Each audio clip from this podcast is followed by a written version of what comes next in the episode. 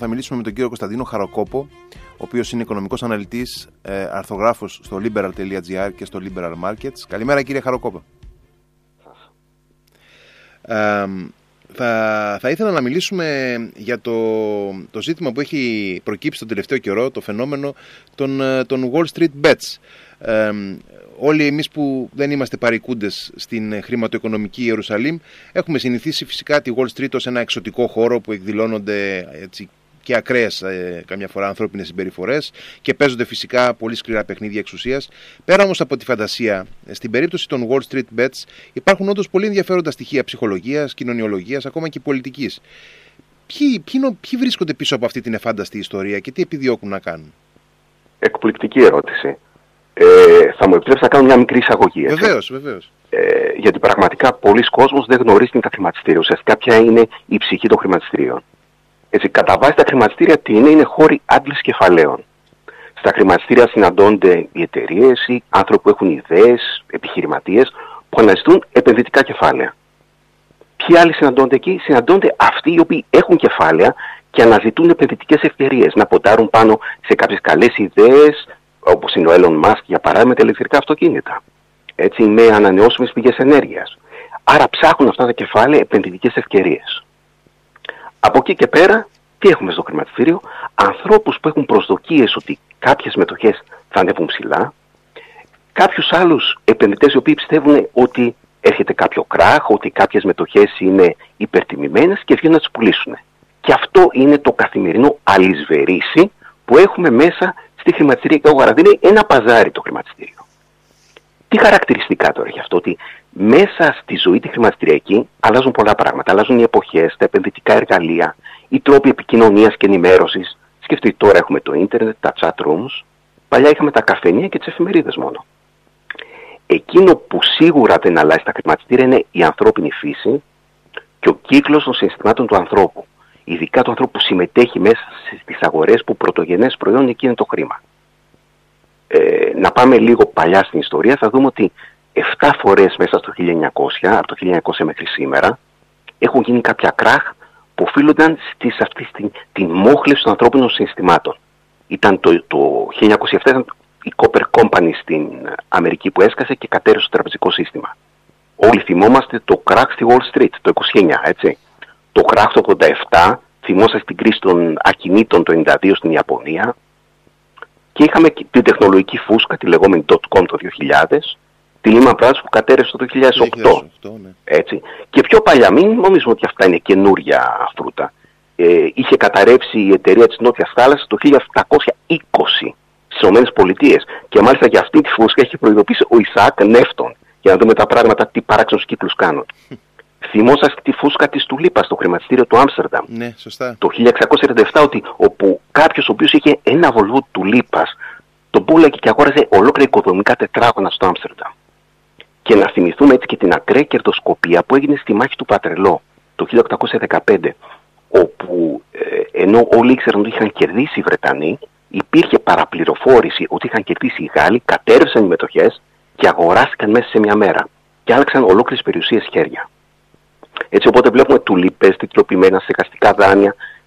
Αυτά αλλάζουν. Όμως το βασικό φαινόμενο που είναι η αλλαγή των συναισθημάτων των ανθρώπων, έτσι από την απληστία στο φόβο. Από το φόβο στην απληστία. Από την απόλυτη βεβαιότητα που έχουν κάποιοι επενδυτές μέχρι την πλήρη βεβαιότητα όταν κάτι δεν πάει καλά, Αυτό λοιπόν είναι που είδαμε τώρα. Δηλαδή, τι είδαμε; Κάποιους περιφερειακούς νέους, περιφερειακούς αφορά τα χρηματιστηριακά δρόμενα. Ναι, όχι να κάνουν μια προσπάθεια να πάρουν στα χέρια τους. Δεν είναι, δεν είναι τα κεντρικοί παίκτες, όχι.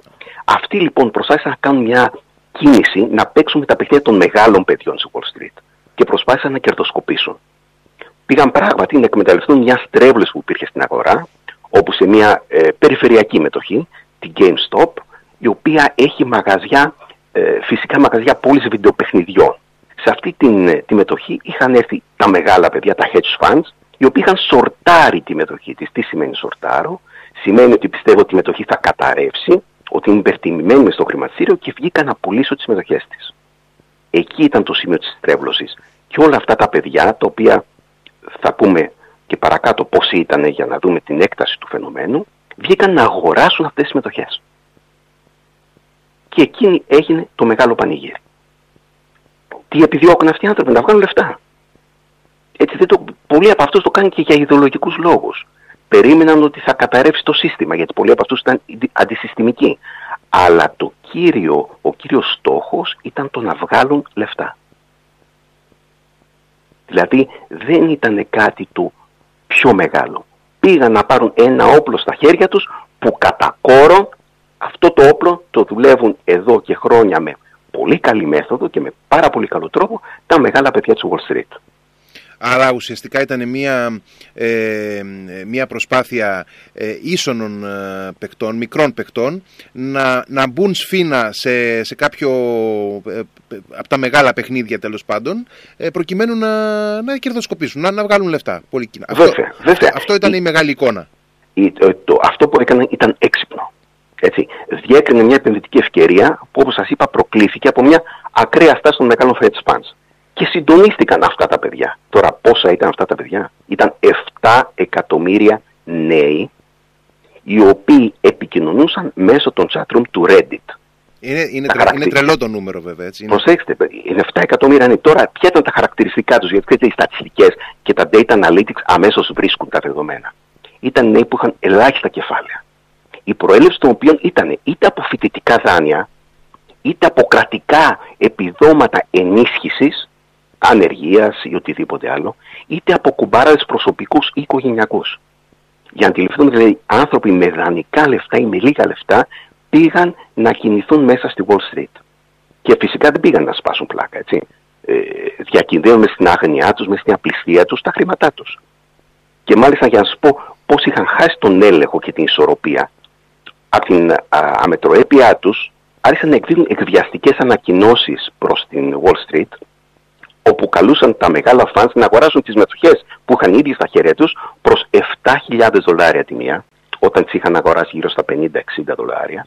Διαφορετικά απειλούσαν ότι θα προκαλέσουν ένα συστημικό πρόβλημα στη Wall Street, οδηγώντας τα hedge funds στην πτώχευση. Διότι στην πρώτη φάση αυτής της κίνησης, τα hedge funds, είναι αλήθεια αυτό, χάσαν περίπου 14 δισεκατομμύρια δολάρια. Δηλαδή αυτοί οι μικροί παίκτες προκάλεσαν κάποιες προσωρινές απώλειες των 14 δισεκατομμυρίων δολαρίων. Διότι αυτά τα hedge funds, όπως είπαμε, είχαν πολλοί συμμετοχές, οι οποίες έπρεπε να αγοράσουν μέσα από το χρηματιστήριο. Οι Wall Street Bets είχαν ήδη ανεβάσει τις μετοχές, οπότε ήταν ο σκύλος ο οποίος κυνήγαγε να φάει την ουρά του. Τώρα, για να δείτε ότι ε, τα πράγματα δεν ήταν τόσο απλά, θα πρέπει να δούμε ότι στο κίνημα των Wall Street Bets δίπλα στάθηκαν η Elizabeth Warren, αν τη θυμόσαστε που ήταν υποψήφιος από τη Δημοκρατία. Υποψήφια από ναι, ναι, ναι, ναι, Βέβαια. Της ριζοσπαστικής, της ριζοσπαστικής στάσης των, των δημοκρατικών. Πολύ έτσι. σωστά. Στάθηκε η Αλεξάνδρα Κορτές, η οποία είναι βουλευτής της Νέας Υόρκης που έχει ακροαριστερές θέσεις. Ήτανε ο Τετ Κρούζ, ο πολύ συντηρητικός και αυτός υποψήφιος των Ρεπουμπλικάνων, μέχρι και ο Ντόναλτ Τραμπ Τζούνιορ ασχολήθηκε με αυτό το φαινόμενο. Άρα λοιπόν οι δύο ριζοσπαστικές τάσει από τα δύο συστημικά κόμματα. Πάρα πολύ σωστά. Και όλοι αυτοί μαζί εξέφρασαν ένα εντελώς και έντονα αντισυστημικό και λαϊκιστικό λόγο. Αυτοί δηλαδή... ήρθαν, αυτοί ήρθαν ε, να καπελώσουν αυτή τη διαδικασία την καθαρά χρηματιστηριακή ή μέσα ήδη σε αυτές τις ομάδες των, των ε, νεαρών επενδυτών υπήρχαν και τέτοιου είδους ε, σκέψεις ή πώς να το πω ε, ιδεολογικά κίνητρα, έστω σε, σε ένα μικρό ποσοστό τους. Ασφαλώς και υπήρχαν. Αν παρακολουθούσε κανείς το διάλογο μέσα σε αυτά τα chat rooms, έβλεπε ανθρώπους οι οποίοι ονειρευόντουσαν ότι αύριο θα καταρρεύσει ο καπιταλισμός. Άνθρωποι οι οποίοι ε, προέβαλαν το σύνθημα αυτό το MAGA, Make America Great Again. Δηλαδή ήταν άνθρωποι οι οποίοι ε, είχαν χάσει επαφή με την πραγματικότητα. Μπήκανε μέσα στο σύστημα, γιατί το χρηματιστήριο είναι η καρδιά του συστήματος. Και μπαίνεις μέσα στο σύστημα για να ανατρέψεις το σύστημα από τα μέσα του που λένε εκεί οι περίφημοι αγανακτισμένοι. Ήταν μια κίνηση αγανακτισμένων. Είναι μια Αλλά... εντυπωσιακή κατάσταση από μόνη της. Είναι, είναι μια, μια εντυπωσιακή. Όμως, ε, ας μην τη θεοποιούμε από την εξής άποψη, ότι αυτά τα είχαμε ζήσει εμείς οι παλαιότεροι, τα θυμόμαστε και το 99. Στην Ελλάδα, στο χρηματιστήριο της Ελλάδας. Αθηνών, ναι. όπου αν θυμόσαστε, οι παίκτες μαζευόταν όλοι στα καφενεία οργάνων, στρατηγικές τους, νόμιζαν ότι ήταν ο Τζορτ Σόρος. Με τις πορτοκαλί ε, εφημερίδες. Με τις πορτοκαλί εφημερίδες φτιάχναν λόμπις για να κινήσουν τις μετοχές, έτσι. Φανταστείτε λοιπόν τώρα, δεν είχαμε να κάνουμε συνοικιακό καφενείο. είχαμε να κάνουμε με 7 εκατομμύρια ανθρώπους, οι οποίοι μπορεί να μην είχαν λεφτά, όμως έχουν ψηφιακή εξοικείωση. Αυτοί κινούνται στο χρηματιστήριο μέσα από τα κινητά τους τηλέφωνα. Οι περισσότεροι από αυτούς δεν πληρώνουν χρηματιστηριακές προμήθειες. Οπότε το, το χρηματιστήριο για αυτούς είναι λίγο σαν ένα PlayStation. Και επειδή βλέπουν ότι τα χρηματιστήρια δίνουν πολύ μεγάλες αποδόσεις κυρίως σε μετοχές της ψηφιακής τεχνολογίας και ας μην παρουσιάζουν ε, κάποια αξία εσωτερική αυτές οι μετοχές, αλλά περισσότερο περικλίνουν μια, ε, θα μπορούσαμε να πούμε, προσδοκία ή μια άειλη αξία που αυτά αρέσουν στους νέους γιατί τα καταλαβαίνουν καλύτερα, καταλαβαίνετε πού μπορούσαν να πάνε τα πράγματα βλέπω να διατυπώνεται το επιχείρημα πάνω σε αυτό ακριβώς που είπατε ότι αυτά είναι παιχνίδια τα οποία τα παίζουν οι συστημικοί παίχτες ε, διατυπώνεται το επιχείρημα ότι ε, στην περίπτωση των, των hedge funds, των, των μεγάλων ε, επενδυτών, των στρατηγικών επενδυτών κλπ αυτές οι συμπεριφορές είναι ε, αποδεκτές και εν πάση περιπτώσει δεν δημιουργούν πρόβλημα. Αλλά όταν κάποιοι ε, αυτόνομοι, ανεξάρτητοι κινούνται ε, προκειμένου να τις εκμεταλλευτούν, τότε όλοι πέφτουν πάνω τους και τους ε, κατακρίνουν και τους σταματούν ενδεχομένως και με διάφορους ε, τρόπους ε, είτε χρηματιστηριακούς είτε και ποινικούς ίσως σε κάποιες περιπτώσεις. Πόσο βάσιμο είναι αυτό το επιχείρημα; Κοιτάξτε, οι μάχες ανάμεσα στους επενδυτές είναι καθημερινές. Υπάρχουν hedge funds τα οποία πιστεύουν ότι μια μετοχή θα πάει πάνω και άλλα πιστεύουν ότι θα πάει κάτω. Έτσι, η Lehman Brothers κατέρευσε ότι δεν πρέπει κάποιος να τη στηρίξει. Τα στοιχήματα που παίρνουν στο χρηματιστήριο είναι πάρα πολύ μεγάλα. Και γιατί παίρνουν αυτά τα χρηματιστήρια, τα, τα στοιχήματα τα μεγάλα, διότι οι επενδυτές ζητάνε αποδόσεις και τα στελέχη των επενδυτικών εταιρεών ζητάνε τα μπόνουσες. Αυτά βγαίνουν μόνο όταν πραγματικά πάρθουν κάποια σημαντικά ρίσκα και επιδιώξουν αυτά τα σήματα να πάρουν ακόμα μεγαλύτερες αποδόσεις ε, κανόνες υπάρχουν στα χρηματιστήρια. Και τα πλαίσια γενικά είναι αυστηρά. Αυτό ακριβώς εκεί, εκεί θα ήθελα να πάω στην επόμενη ερώτηση. Ναι, με προλάβατε. Άρα ε, δεν είναι, η Αμερικανική χρηματαγορά δεν είναι ένας κόσμος και γενικά οι χρηματαγορές δεν είναι ένας κόσμος χωρίς κανόνες.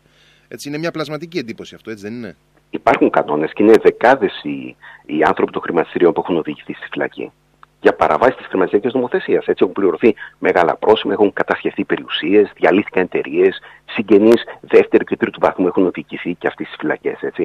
Όμως να πούμε το εξής, ότι η απληστία των παικτών στα χρηματιστήρια δεν τη θα σέβεται εύκολα.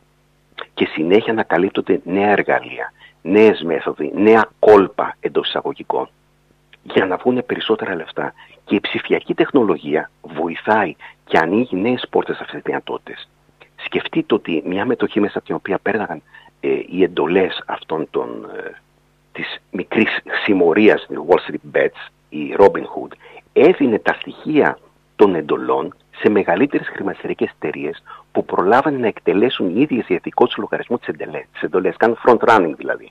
Πριν περάσει η εντολή δικιά σας και η δικιά μου, κάποιος άλλος έβαζε τη δικιά του εντολή, βλέποντας το βάθος της αγοράς. Βλέποντας λέει τι έρχεται από πίσω.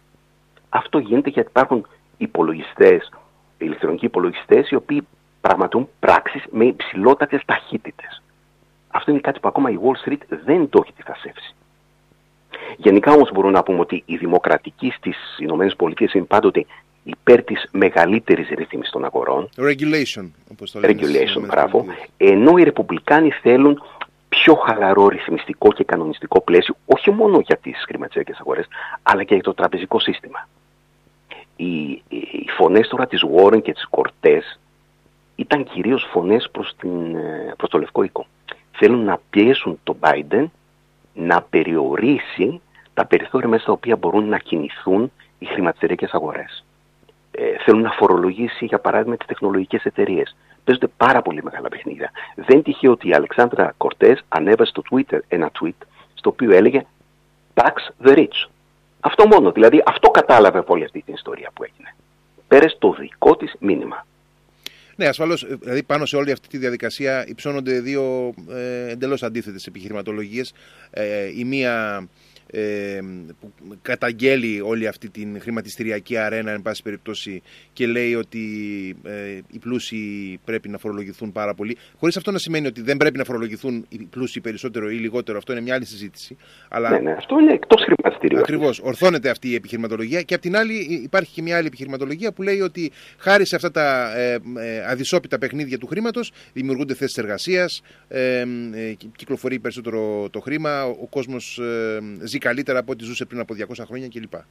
Βέβαια, σκεφτείτε ότι όλες αυτές οι εταιρείες, οι φαρμακευτικές για παράδειγμα, που φτιάχνουν τώρα τα εμβόλια, τα κεφάλαια τους τα έχουν αντλήσει μέσα από το χρηματιστήριο. Κάθε μέρα στα χρηματιστήρια της Νέας Υόρκης μπαίνουν γύρω στις 50 με 100 εταιρείες μέσα στις αγορές, οι οποίες αυτές οι εταιρείες αντλούν κεφάλαια και προωθούν την έρευνα, την τεχνολογία σε πάρα πολλούς κλάδους. Τη βιοτεχνολογία, της ρομποτικής, των, των ΑΠΕ, της ενέργειας, παντού. Άρα αυτό είναι κάτι το οποίο δεν μπορεί να σταματήσει. Ότι πολλοί θέλουμε να υπάρχει μεγαλύτερο regulation, ναι. Κάποιοι από εμάς θέλουν να υπάρχει λιγότερο regulation για να μπορούμε να κερδοσκοπήσουμε καλύτερα. Υπάρχει και αυτό. Ε, τώρα, παράλληλα με το, με το θέμα το, το συγκεκριμένο που συζητάμε τόση ώρα, θα ήθελα έτσι, να προλάβουμε να πούμε και κάποια λόγια γενικά για τα λεγόμενα κρυπτονομίσματα. Ε, εδώ και μια δεκαετία περίπου, οι περισσότεροι τόσο τα έχουμε καταλάβει τέλος πάντων, ζούμε μια νέα και τελώς άγνωστη σε πολλούς εικονική χρηματοοικονομική πραγματικότητα μέσω αυτών των, ε, των προϊόντων. Εν πάση, εγώ δεν είμαι και ειδικός και δεν ξέρω ακριβώς πώς να τα ε, ε, ονομάσω. Το πιο γνωστό από όλα είναι το bitcoin. Ε, είναι, είναι μια μόδα όλο αυτό, είναι μια πραγματικότητα που έχει έρθει για να μείνει; Κύριε Χαραλαμπίδη, για να απαντηθεί αυτό το ερώτημα χρειαζόμαστε 10 με 20 εκπομπές. Έτσι, είναι ένας καινούριος κόσμος. Ε, οπότε θα πρέπει να απαντήσω με λίγα λόγια και απλά. Ναι, όσο μπορείτε. Ε, έτσι, τα κρυπτονομίσματα, όπως λέμε, όπως είναι το bitcoin για παράδειγμα, αντλεί τη λάμψη του από την τεχνολογία του blockchain. Όπως όλοι ξέρουμε έτσι. Το blockchain είναι μια σπουδαία εφαρμογή που έχει αλλάξει τον τρόπο που λειτουργεί και η οικονομία και η επιχειρηματικότητα αλλά και η ίδια κοινωνία, η ζωή μας. Ε, τι είναι το blockchain, είναι μια ψηφιακή επιβεβαίωση ότι έχει γίνει ένα γεγονός.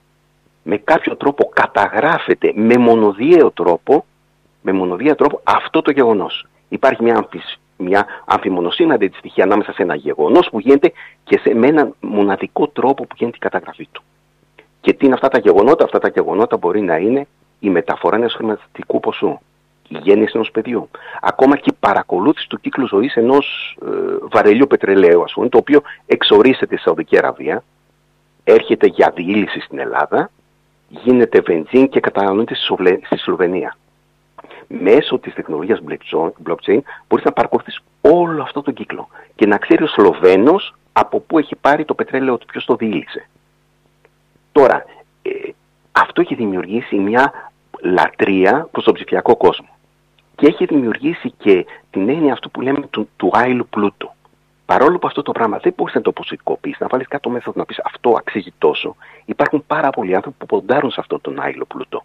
Ενώ εμείς πάλι τι κάναμε; Ε, βλέπαμε μια εταιρεία, μπορούσε να την αποτιμήσει, ποιος είναι ο ισολογισμός της, ποια τα κέρδη της, ποια οι πωλήσεις της, ποια τα προϊόντα της και να τα αξιολογήσεις. Στο blockchain αυτό δεν γίνεται. Τώρα θα μου πείτε είναι μόδα; Εκείνο το οποίο ξέρω είναι ότι αυτή τη στιγμή η ζήτηση για κρυπτονομίσματα είναι πάρα πολύ μεγάλη. Και ακόμα μεγάλη παραδοσιακή επενδυτική οίκη όπως για παράδειγμα είναι η JP Morgan, η Goldman Sachs που μέχρι και πριν από λίγους μήνες χαρακτήριζαν το bitcoin σαν απάτη, αυτή τη στιγμή ιδρύουν funds για να επενδύσουν σε αυτό γιατί τα ιδρύουν, γιατί τα ζητάνε οι πελάτες τους. Και όταν ο πελάτης σου θέλει κάτι, πρέπει να του φτιάξει ένα προϊόν να το πουλήσει. Έτσι δεν είναι; Αλλιώς εκτός αγοράς. Ε, σωστό.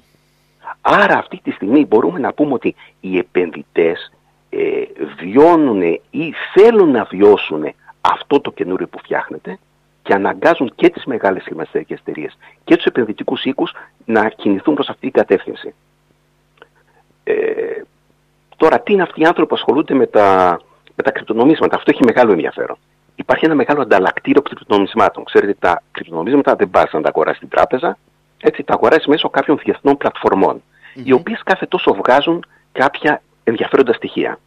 Λοιπόν, τα έχω μπροστά μου μισό λεπτάκι. Ναι. Το 38% των ανθρώπων που επενδύει στα κρυπτονομίσματα, επενδύει σε αυτά και θέλει να αποδομήσει το παραδοσιακό οικονομικό σύστημα.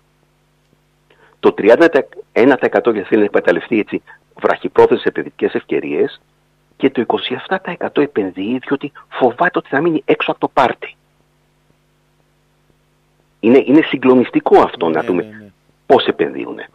Επίσης θα πρέπει να δούμε το μόλις το 13% των επενδυτών που επενδύει στα κρυπτονομίσματα επενδύει για άλλους λόγους πέρα από τους επενδυτικούς. Το κρυπτονόμισμα και τα bitcoins αυτή τη στιγμή χρησιμοποιούνται και σε εμπορικές συναλλαγές. Αυτός είναι ο στόχος εξάλλου. να πετάξουν το δολάριο έξω από τις εμπορικές συναλλαγές. Όμως από ό,τι φαίνεται, το 87% των συναλλαγών είναι ακόμα δολαρικές, εκαθορίζονται σε δολάριο. Και αυτό είναι λογικό, διότι μια εμπορική συναλλαγή είναι δύσκολο να εκαθαριστεί με ένα προϊόν που σήμερα έχει 10.000 δολάρια, μεθαύριο έχει 20.000 δολάρια, μετά πάει στα 30.000 δολάρια και ξαναγυρνάει στα 15.000 δολάρια. Ενώ αυτός που πουλάει ένα φυσικό προϊόν έχει συγκεκριμένα έξοδα σε ενέργεια που έχει καταναλώσει, σε πρώτε σε μισθούς, έτσι δεν είναι. Άρα είναι πολύ δύσκολο να αποτιμήσει το προϊόν του σε, στο bitcoin. Θα πρέπει να πούμε επίση ότι το 85% των ανθρώπων που επενδύουν στο bitcoin δεν έχουν καμία εμπιστοσύνη στο τραπεζικό σύστημα και στις πολιτικές των κεντρικών τραπεζών. Και επενδύουν στο bitcoin γιατί θεωρούν ότι θα είναι ο νέος χρυσός. Εκτιμούν ότι θα έρθει μια πολύ μεγάλη νομισματική κρίση από το πληθωριστικό χρήμα που έχει πέσει στις αγορές. Οπότε αυτοί έχοντας το bitcoin θα σταθούν όρθιοι όπως είχαν σταθεί παλαιότερα γενναίε στα προηγούμενα κράχ που είχαν αγοράσει χρυσό. Υπάρχει όμως ένα... Οι χρυσές, ναι. οι χρυσές λίρες Αγγλίας ε, άλλων εποχών του, Μεσοπο... Μπράβο. του είναι, Μεσοπολέμου είναι για ποιους, είναι... βέβαια, για πολλούς είναι αυτή αυτό το ψηφιακό εργαλείο. Που αν μου πεις πόσο κάνει αυτό σήμερα, πόσο αποτιμάται. Δεν μπορώ να σου το πω με όρους αξίας, μπορώ να σας το απαντήσω με όρους προσδοκίας και με όρους αγοράς και ζήτησης.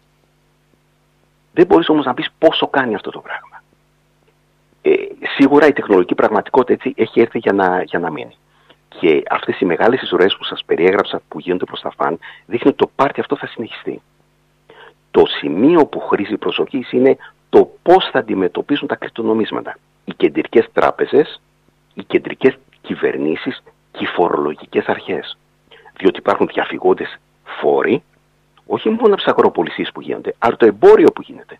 Διότι δεν ελέγχεται το εμπόριο που γίνεται μέσω των κρυπτονομισμάτων. Κανείς δεν μπορεί να βάλει χέρι αυτές τις συναλλαγές. Το ίδιο και κεντρικές τράπεζες οι οποίες φοβούνται ότι μπορεί να χάσουν τα, την δύναμή τους τα φυσικά νομίσματα τα οποία κυκλοφορούν. Άρα το πιθανότερο είναι ότι τα κρυπτονομίσματα σε κάποια φάση θα δουν μπροστά τους τις κεντρικές τράπεζες και τα κράτη. Και εκεί πέρα θα δούμε ποιος είναι ο πιο δυνατός. Αυτό θα είναι, αυτό θα είναι μια μεγάλη συνάντηση και πρέπει να την παρακολουθήσουμε. Είναι, είναι, πραγματικά ένας ολόκληρος κόσμος αυτός, ε, άγνωστος στους περισσότερους από εμάς. Κύριε Χαροκόπος, σας ευχαριστώ πάρα πολύ για όλες αυτέ τις πληροφορίες που μας δώσατε και ελπίζω να τα ξαναπούμε γιατί είναι πραγματικά πάρα πολλά τα, τα, τα φαινόμενα που, που, που, που, με τα οποία πρέπει να εξοικειωθούμε. Να είστε καλά, καλή κυρία. Με μεγάλη χαρά. Γεια σας.